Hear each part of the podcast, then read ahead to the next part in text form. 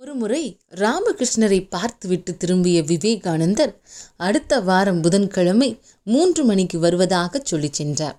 மறுவாரம் புதன்கிழமை இரண்டு மணிக்கு வந்துவிட்ட விவேகானந்தர் ராமகிருஷ்ணரின் அறைக்கு வெளியே காத்து கொண்டிருந்தார். அப்போது உள்ளே சென்றவர்கள் தங்களை பார்க்க விவேகானந்தர் வெளியே காத்து கொண்டிருக்கிறார் என்று சொல்லிவிட்டார்கள்.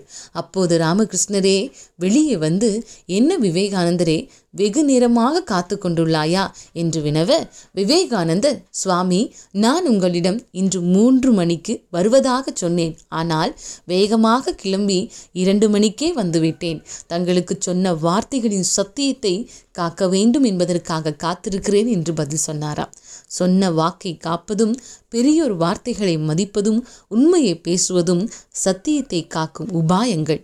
மகான்கள் தங்கள் சொல்லில் செயலில் சத்தியம் காத்ததால் தான் மக்கள் மனதில் நிரந்தரமாக வாழ்கின்றார்கள்.